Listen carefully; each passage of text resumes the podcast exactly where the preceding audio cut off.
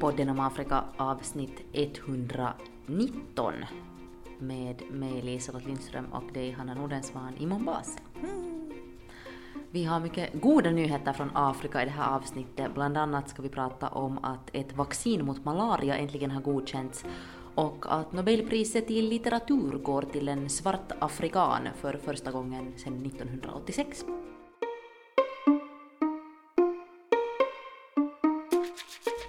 In a united Africa, there could be no frontier claims between Ethiopia and Somalia, or between Zanzibar and Kenya, Guinea or Liberia. My roommate saying to me, What kind of music do you listen to in Africa? Tribal? Let freedom reign. God bless Africa. I thank you. Ändå så pass sällan vi sitter i, i samma rum att det är alltid så här, ska jag titta på dig? Ska jag titta på datorn? Vart ska man titta? Men här är vi, i Mombasa, i Kenya. Hur känns det? Det är din första gång i Mombasa. Mm, det är precis så Kuman Kostea som det talas om i den finska låten, alltså både varmt och fuktigt. Men jättefint, ljuvligt med hav och no, värme. Vi sitter här på vårt Airbnb eh, som är jättemysigt och kom hit idag från Nairobi för att vi ska filma lite tillsammans. Och ja. Mm, det blir väl nästa veckas podd också härifrån. Mm, mm. Och sen nästa vecka. Och sen nästa veckas också.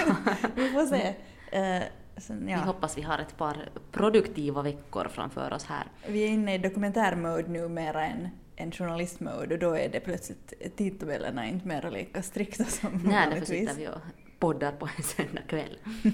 Men bättre sent än aldrig. Um, Pandora Papers var ju någonting som väckte mycket uppståndelse omkring i världen. Um, här i Kenya så var det så här att en av dem som utpekades som någon som har haft mycket pengar, eh, offshore accounts, var eh, Kenias president Uhuru Kenyatta. Det väckte absolut ingen passion eller inget ramaskri i Kenya överhuvudtaget. Först var det svårt att ens hitta någonting på medierna om det och sen uh, när Uhuru Kenyatta själv gick ut och sa att det här är mycket bra, det här blir nu, nu blir det mera transparent i systemen så reproducera medierna lite vad han hade sagt och sen dog det ut på en dag.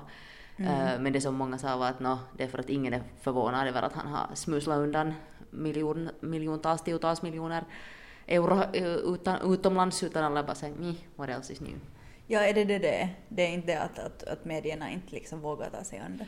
No, också säkert att de inte vågar ta sig an det. För det första så äger ju familjen Kenyatta en del mediehus i, i detta landet och för det andra så var nu en del vad jag har förstått så är ändå, eller som vi båda kanske såg också i Tanzania, så är, är liksom traditionen att ge lite bruna kuvert åt journalister inte helt utdöd. Så det kan också påverka.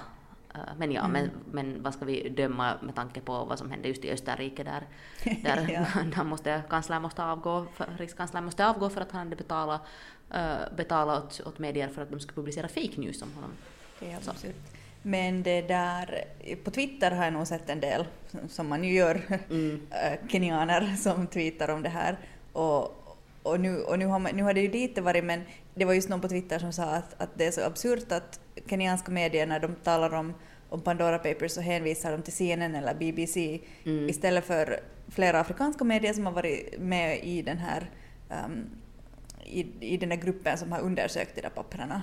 Ja, bland annat då en kenyansk sån här, vad ska vi säga, ett medium för undersökande journalistik som då hade granskat just just Kenyatta och sånt här. Och så hade dessutom hade något medium när de hade republicerat då typ AFPs text så hade de tagit bort hur mycket pengar det handlar om. Mm. Att liksom lite försöka försköna det, att genom att inte berätta hur mycket pengar som Kenyattorna har där på brittiska Jungfruöarna. Och sen så har väl just då hans den här, som du sa, liksom ursäkten eller förklaringen har fått mm. sen ganska mycket utrymme. Ja, och sen det som är komiskt är att Kenyatta för uh, tre år sedan kanske, så, så sa han i en intervju då i BBC's Hard Talk, så sa han att ja, att, att nu, har, liksom, nu har vi ju pengar, ja, men att allting är liksom helt transparent och alla, liksom, vi, vi är väldigt noga med att bokföra allt vad vi har och, och liksom, det finns ingenting gömt. Men det här bevisar ju motsatsen. Mm, och jag tror att i samma intervju var det också sådär att hans liksom, stora mål och passion är att korruption ska minskas i Kenya. Mm, och precis. här är ju då val nästa år um, som känns lite skrämmande med tanke på vad som har hänt tidigare val och det är de här samma tre gubbarna som figurerar liksom Mm. redan nu som, som de som man nu utgår från att någon av dem Kenyatta har ju då varit president i 10 år, hans pappa var president i 15 år eh, och, och hans uh, vicepresident William Ruto eh, är en av de här som nu eh, förväntas vinna och sen har de oppositionsledaren Raila Odinga som nu ändå är liksom på samma sida som Kenyatta eller liksom på något sätt sitter i Ja, de samma gjorde båt. ju en deal efter förra valen när det först hotade bli riktigt, riktigt, inflammerat så gjorde de en deal så att han också får vara med och leka. Men det är ju just då under Uhuru Kenyattas pappas tid vid makten och Jomo Kenyatta, just som du sa, som satt 15 år vid makten, så det är då som uh, familjen Kenyatta har lyckats samla på sig en massa pengar, så han anklagades ju nog för att, för att ha liksom smusslat, antagligen via korruption, liksom så lyckats MS som man säger på engelska. Mm, samla Äh, ihop mycket, liksom. samla ihop mycket pengar. Och sen när Jomo Kenyatta dog så fortsatte uh, Uhurus mamma då, alltså hans uh, Jomo Kenyattas fru, uh, fortsatte då att expandera deras businessar och hon är också ett av de namnen som, som finns på de här offshore-accountsen, liksom att hon är den som är beneficiary så att säga, sen om hon, eller så står det att om hon dör så då är det då är det Uhuru som får ta över de här pengarna. Men just att varifrån de här pengarna kommer och hur mycket, exakt hur mycket där finns så, så är oklart. Men det var någon just på Twitter som också var sådär att ja, att med alla de där pengarna så skulle man kunna, kunna liksom uh, run to all of Kenya i typ några år. Sådär. Men, mm. Ja, det är absurt. Än en gång vill jag tipsa om Softy-dokumentären som ger en jättebra inblick i, i kenyansk politik ur, ur en fristående oppositionskandidats synvinkel. Då. Eh, samtidigt i Senegal, i Västafrika, ehm, där det ju i år har varit mycket protester under coronapandemin, eller pandemin till trots, eh, därifrån kommer nu rapporter att, att de har rekordlågt covid-läge där, eller antal covid-infektioner. Ehm, det är väl bara två som har rapporterats nu här den senaste omgången. Ja, eller de hade en dag så hade de bara två fall och det var det, den lägsta siffran under hela pandemin. Så det var väl ändå, jag tänker att värt att lyfta upp för vi har pratat mycket om Senegal Mm. och hur de har försökt bekämpa coronan och så här så att det Och har också gett resultat. Ja, och det har ju kommit liksom ganska, jag menar vaccinations, vaccintakten är låg i alla afrikanska länder för att det inte finns vaccin, men de har liksom kommit igång ganska effektivt med den och, och där närmar sig väl en miljon eller 800 000 Mm. vaccinerade har jag för mig i ett land på 17 miljoner, så att det är ju lite, men det är liksom ändå tuffa på. positivt. Mm. Ska vi glädja trollerna och prata om ditt favoritämne? Om din favoritmänniska och ditt favoritland? Nå, Vår ja, vän. vår vän. Vår vän Abiy Ahmed har svurits in eh, som premiärminister efter att ha tagit en uh, jordskredsseger i valet i juni. Um, och nu så bildar han då uh, en ny regering så att säga i, i Etiopien. Och nu är han då legitimt vald, vilket han ju inte var uh, före, före det här, att då var han ju tillsatt av, av parlamentet tidigare men nu har han alltså då också folkets stöd i ryggen. Och ganska snabbt efter att han hade svurits in, eller var det kanske just före eller där, men åtminstone kring de här tiderna så passade han också på att uh, sparka ut några ganska högt uppsatta FN-diplomater ur Etiopien eftersom han äh, ansåg att de hade, äh, eller Etiopien säger då att de har, de har överdrivit äh, beho, hjälpbehovet ehm, i, i Tigray med en miljon människor om hur många som behöver hjälp och att de stöder, stöder TPLF, stöder TDF-trupperna där, liksom åtminstone retoriskt och många sådana många anklagelser. Um, och det här har lett till faktiskt en väldigt inflammerad situation nu mellan FN och, och Etiopien. Att Antonio Guterres, som då är FNs generalsekreterare, så han, han har i väldigt hårda ordalag kritiserat det här och sagt att det inte liksom, så gör man inte, att det här är inte okej. Uh, de här människorna som sparkades ut har eh, jobbat för så här olika hjälporganisationer inom FN, och någon var för Unicef och, och sånt. Etiopien anklagade dem också för att de skulle ha hittat på att människor hade dött i en sån här IDP-camp. Um, också att de skulle ha hjälpt att, att få etiopiska migranter från Sy- eh, Saudiarabien till någon annan afrikansk nation, icke namngiven för att, för att uh, träna dem och, och, och liksom preppa dem för att fara och strida i Tigray och väldigt, ganska liksom hårda Jättehårda, eller väldigt hårda liksom sådär. Och Guterres har ju då förstås sagt att vi måste, att liksom att det här är så grava anklagelser att vi måste ha bevis på det här men att något Mm. bevis har liksom inte materialiserat sig. Och han är inte den enda, det är ju många FN-människor som, som har varit upprörda över det här, både i USA och, och många andra ställen också. Rysslands FN-person är väl den som har tyckt att ta det lugnt, det här är Etiopiens egen sak. Mm. Men, men det som har väckt också mycket förvåning är att man först sparkar ut dem och sen i efterhand kommer med de här anklagelserna. Mm. Att, att liksom var fanns de före och, och FN har krävt bevis och det har inte riktigt kommit. Mm.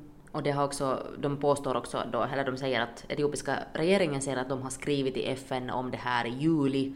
Uh, Guterres säger att han har inte hört om det här överhuvudtaget, så om de har skrivit så hade det inte nått fram till generalsekreteraren har försvunnit i någon skrivbordslåda och det är ju också förstås, förstås oroväckande. Och han har ju lovat reda ut det om det, om det är det som har hänt. Och, och det var väl en ganska liksom, jag vet inte hur det brukar gå till på FN, men jag har förstått att det har varit ganska en ovanlig situation där Guterres har liksom talat till Mm. församlingen så att säga. Liksom Ja, att själv. han brukar inte göra det själv, nej. Ja, att, det här liksom tas på allvar.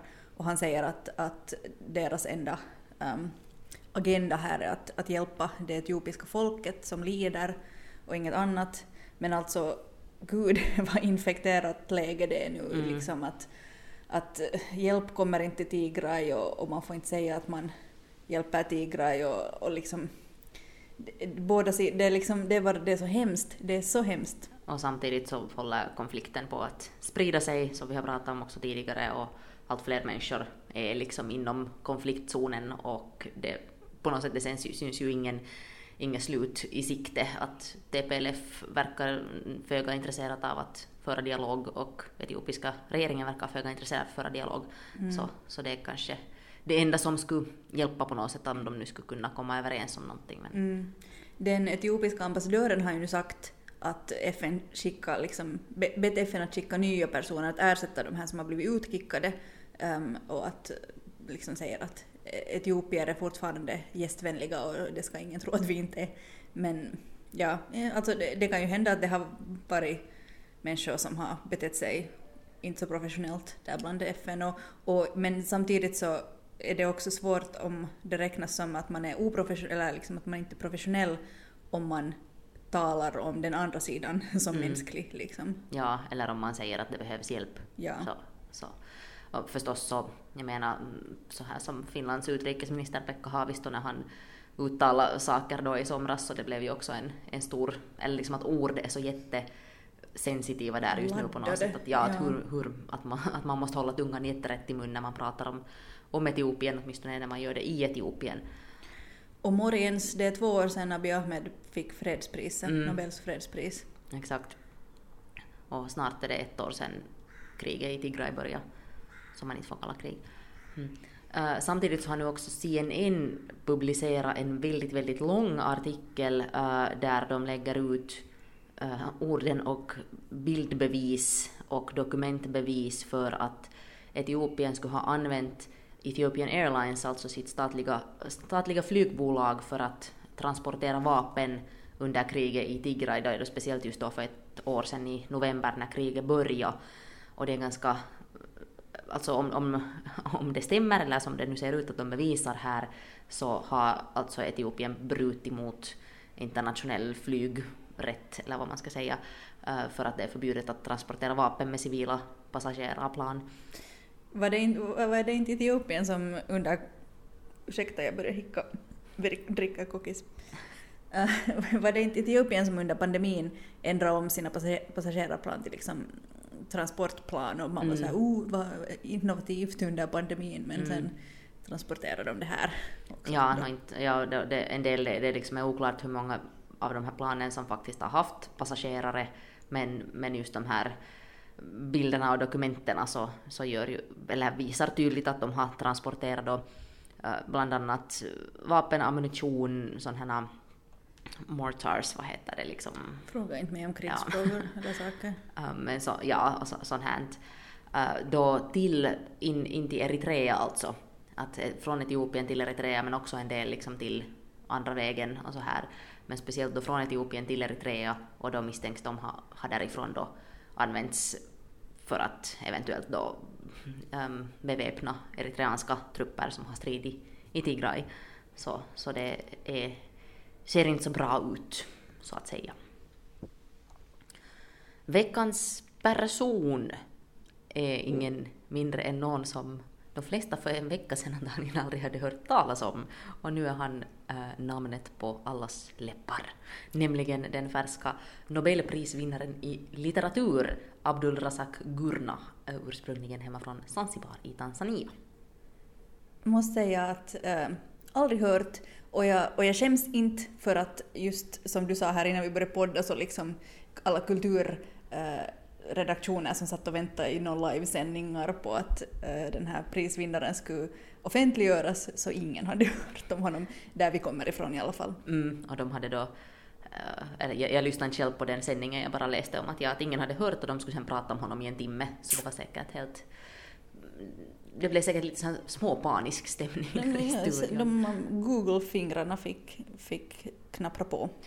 Exakt. Uh, Abdul Razak Gurna fick då priset för att kompromisslöst och med stor medkänsla ha genomlyst kolonialismens verkningar och flyktingens öde i klyftan mellan kulturer och kontinenter. Jag tycker att det är en ganska fin motivering ändå. Mm, det låter fint. Det låter också som att Nobelpriskommittén har velat understryka sin... Mm. sin uh... Det här löftet som de gav då att de skulle vara mindre centrerade på män och mindre centrerade på liksom eurocentriska eller väst västcentriska då efter att de gav det löftet så, så liksom smällde de pajatson, dömde de pajatson med, att, med, att, med att ge då två europeer. Uh, men, att, men nu har de då åtminstone skärpt sig på den fronten. Det här är den första af, uh, svarta afrikanen som får priset sen förra veckans person, år 1986, fick ta emot Nobels Nobelpriset i litteratur. Det känns nästan sådär Hanna som att du lite förutsåg det här. Ja, med Wole Soinka. Mm, mm. Precis. Mm. Um, Gurna har gett ut tio romaner sedan 1987 då han gav ut sin första och fram till år 2020. Två av de här romanerna bara har översatts till svenska. En heter Paradiset från 1994, den är översatt så sent som 2012 Eh, Eh, och den andra heter Den sista gåvan som är från 2011 och översatt 2015 så om man vill läsa honom på svenska så ska man passa på de här två. För Paradiset så har han faktiskt varit shortlistad för Man Booker-priset då 1994, det heter Paradise på, på engelska. Och, och DN hade faktiskt en eh, äh, intervju då den som har översatt åtminstone Paradiset och, och hon sa att det är den, kanske den svåraste men den, den liksom bästa boken hon någonsin har översatt.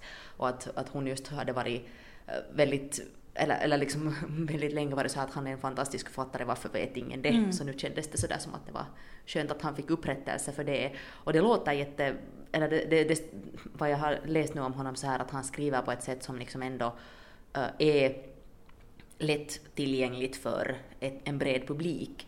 För jag måste erkänna att ibland när jag läser afrikanska författare så känner jag att jag hänger inte riktigt med nu. Mm, man här. är inte riktigt målgruppen Exakt. Där, så, att, så att han är kanske då en, en lite mer sån här som går i, det vet jag inte, jag har inte läst honom, men då eventuellt då en sån som, som kanske kan också vara för en bredare publik um, lätt tillgänglig. Men det som ju är ett afrikanskt namn som har varit på, på listorna väldigt länge också var det här året så är Ngugi wa Thiong'o som är alltså från Kenya, bosatt i USA, men, men liksom att nu att nu, nu, ser det kanske inte så bra ut för honom då att få priset någonsin eventuellt med tanke på att nu, nu är Afrikakvoten oh. fylld. Men tänk hur många sydafrikaner, det är, väl, är det nu inte i alla fall två som har vunnit mm. Eh, och de är båda vita dessutom, en minoritet där så att mm. Och det sägs att uh, just att Abdul Razak Gurna är minst lika viktig för den afrikanska litteraturen som Chinua Achebe och så här att han, mm. att, att liksom, jag, jag, jag tänker absolut läsa åtminstone ja. Paradiset, det känns, eller jag blev sugen. Det är roligt att han har skrivit en bok som heter Paradiset, det har ju också Toni Morrison, eller jag vet mm. hur den är översatt till svenska men hon har skrivit en bok som heter Paradise och hon är den förra svarta äh, författaren som vann Nobels Precis. litteraturpris och hon gjorde väl det i början av 2000-talet. 1993. Oj, Mm. Början av 90-talet. Början av 90-talet. Precis. Uh, det som jag gillar också med att eller, eller jag läste, läste då om honom så, så, jag tror att det var i The Guardian som de beskrev det som att, hans, att han fokuserar på, på eh, historier som, som inte, inte liksom kommer in i de officiella arkiven så att säga. No, voice of the voiceless. men ja, men att liksom att, att berättar förstahandshistorier om shopkeepers, homemakers, askaris, alltså askari är ju swahili för sån här dörr eller portvakt, um, lokala soldater uh, i koloniala arméer, studenter, flyktingar, uh, liksom sådana människor som ganska sällan kanske ändå får komma till tals på den stora, stora världsarenan, så det tyckte jag också att var, var intressant. Han själv kommer då från Zanzibar, som jag sa där i början, men han flydde från ön år 1964 när det var den här revolutionen i Zanzibar, för Zanzibar hade ju fram tills dess varit under arabstyre. Um, och sen var det val 1963 där, uh, där då arab, araberna tappade sin, sin uh, så att säga sin majoritet, men, men sen så reflekterades det här ändå inte i parlamentet, vilket då ledde till en revolution där sultanen av Zanzibar sen störtades. Och eftersom han då hade, hade arabrötter så, så det, det ledde efter den här revolutionen så, så ledde det till att just människor med arabrötter och, eller från Sydostasien förföljdes och, och dödades. Och det är oklart hur många som dödades men det var liksom ett blodbad på Zanzibar. Och han flydde då i, i samband med det och åkte till, till Storbritannien han, med sin bror. Och han beskrev det ganska fint sådär, jag läste, det var en text från 2001 som han hade skrivit i The Guardian. Då hade de så här flyktingar får berätta om sina erfarenheter och, och då pratade han just om det här att han han hade inte liksom, han hade fokuserat så mycket på vad han flydde ifrån så han inte alls tänkte på vad det var han flydde till och mm. inte liksom var på något sätt beredd. Uh, men, men just att så beskrev han också hur människor just flydde från Zanzibar bara hängde fast i vet du, små träkanoter eller vad som helst som flöt för att komma bort därifrån. Och på något sätt så beskrev han väldigt fint, eller fint och fint men liksom uh, gripande hur liksom att, att, eller han fick en att förstå att tänk hur fruktansvärt rädd du är om du gör så. Mm. Så att jag kan tänka mig att han kanske kan skriva, eller just kan, kan skriva väldigt empatiskt om, om flyktingar och, och få en att liksom känna mera medkänsla och empati och förståelse för situationen och det är ju kanske någonting som behövs också idag. Och det var ironiskt i och för sig att när han skrev den här texten 2001 så var han såhär nu mer än någonsin är det viktigt att vi mm. tänker på det här och det känns som att det hela tiden är mer än någonsin viktigt att vi, att vi tänker och, och tänker på det och, och förstår det. Så. Men det är ju, det är ju ehm, fint att, att en, en flykting lyfts upp på det här sättet. Mm. Jag, jag, kan inte någonting om litteraturhistoria men, men så här, jag skulle säga att jag antar att han är den enda flyktingen mm. som har vunnit det här priset. Och just att swahili var hans modersmål men mm. att han har ändå skrivit mest på engelska och nu har han varit också professor i engelska och postkolonial litteratur vid Kent University i Storbritannien. Så att ändå ganska fint att han har kunnat bli professor i engelska sen då mm. och skriva på engelska fast det inte var hans modersmål. Och han har undervisat i, Nigeria också, i Kano. Mm. Så honom, paradiset, sett på er läslista. Malariavaccinet som figurerat även i denna podd tidigare, för det har ju funnits redan i många år. Nu är det godkänt och det här har um, stigit upp i, i nyhetssändningar världen om när människor är törstiga för, för goda nyheter. Mm. Så, så har man varit så att nu, nu, nu, vi har fixat den här ena grejen nu. Eller vi håller på att fixa den här grejen. En viss uh, reporter vid namn Liselott Lindström skrev en text för finska YLE som hette att det här malariavaccinet, inte coronavaccinet, är den största, största medicinska liksom, nyheten på den afrikanska kontinenten uh, det här året. Skarp analys. Mm, skarp analys, hon vet nog vad hon talar om den typen. men, men det är ju absurt alltså att, att över 100 år har man försökt utveckla det här vaccinet och nu har då de har i sex år alltså haft sådana här trials eller pilotförsök, bland annat här i Kenya, Uh, och, och nu har det då visat sig att det är så pass effektivt och så pass säkert att, att det här ska nu ges åt, uh, eller delas ut i stor skala åt afrikanska barn. Men det har ju en, om, om man nu tänker på vad vi, när vi har hört om alla coronavaccin och deras, hur effektiva de är, så det här uh, väntas hindra 40 procent av alla malariafall, ah, 30 procent av de allvarliga, så det är ändå en ganska Okej, låg, det har jag missat. låg så här success rate. Och det som är också problematiskt med det här vaccinet är att det måste ges ganska exakt att nu är det liksom då tanken att man ska ge det helt åt, åt bebisar.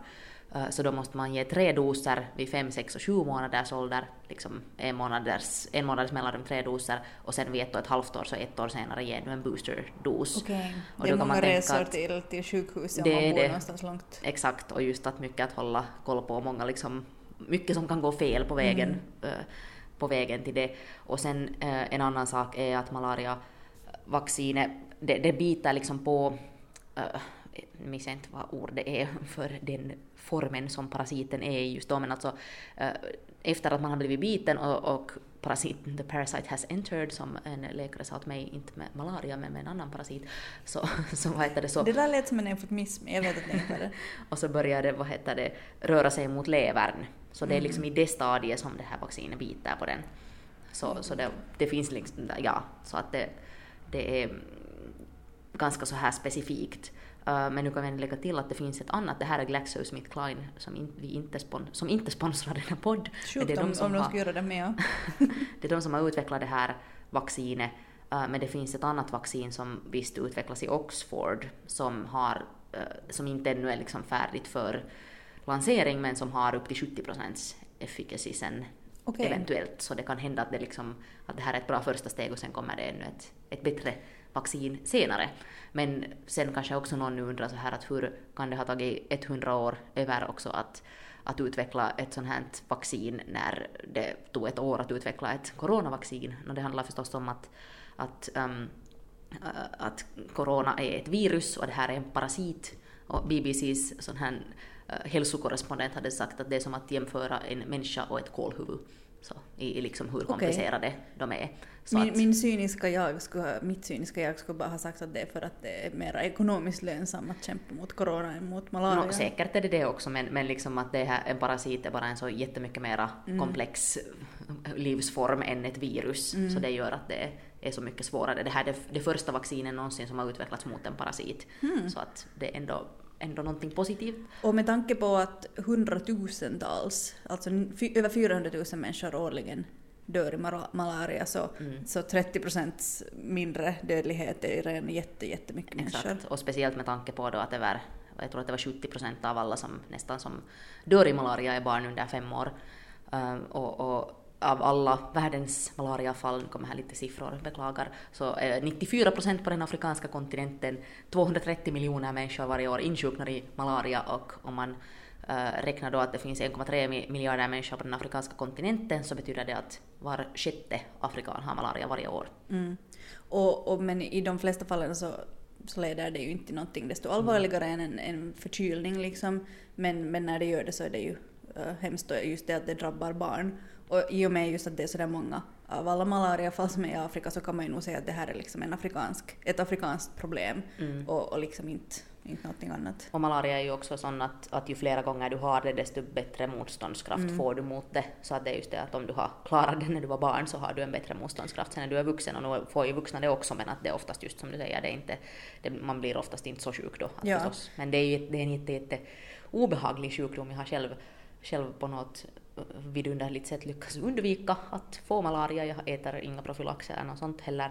Um, men men jag har sett till exempel just då när jag var i Tanzania för 11 år sedan så fick min kompis där fick malaria och det var så att vi, vi satt och åt middag, vi var nog alldeles typ fem minuter från där vi bodde då och sen plötsligt var hon så här, jag mår inte så bra och så liksom började hon och liksom skaka helt våldsamt och sen det var så att jag måste, måste hålla i henne när vi gick hem men att det här hände liksom på fem minuter så var hon och sen mådde hon jättedåligt men så fick hon medicin och så blev det bra. Men att, att får man inte medicin så hon sa nog själv också då efter att hon hade kastat upp och haft diarré och fruktansvärda liksom feber, sådana toppar i några dagar att jag är inte konstigt att man dör av det här efter liksom ett tag. Nej, och just vi som inte har någon immunitet mot Mm. det som inte är uppvuxna på den här kontinenten så det är därför som, som europeer eller människor som inte är afrikaner ofta äter just de här malariamedicinerna när man är på besök här. Jag har också själv ätit dem men aldrig. Jag, ja, jag tror att jag hade denguefeber en gång. Oj, Det kan förstås ha varit malaria men jag tvivlar. Det vad var det? det var i, i Dar es Salaam och jag tror det, för det var någon sorts denguesäsong då. Mm. Men jag också bara sådär liksom spydde och hade feber i några dagar. Varsågoda. Och denguefeber är de facto, nu kommer här så här infopläjaus om uh, tropiska sjukdomar. Denguefeber, till skillnad från malaria, så ju flera gånger du får det desto värre drabbar det dig. Kul, jag ser fram emot nästa gång. Jag tänkte nu ännu bara för att jag läste själv på lite på det här när det hade kommit, för jag, jag började fundera, jag visste inte själv heller att vad är det i malaria som faktiskt dödar dig? Mm. Liksom, vad är det som gör att du dör?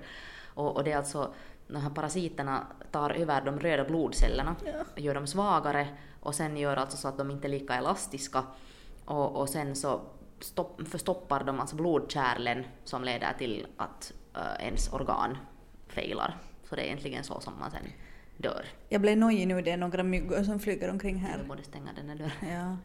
Ja. Kanske dags att ta dagens tips. Dagens tips är i princip ett sorts liknande typ tips som jag tipsade om förut. Nämligen i Helsingfors så kan man fortsättningsvis se mycket bra afrikansk film. Ehm, um, Rakkautta Anarkia filmfestivalen är slut, men i samarbete med Think Africa ry så har de uh, fortsatt ordna visningar av en del afrikanska klassiker på Kino Regina som, som är en biograf på det nya centralcentrumbiblioteket Ode i centrala Helsingfors.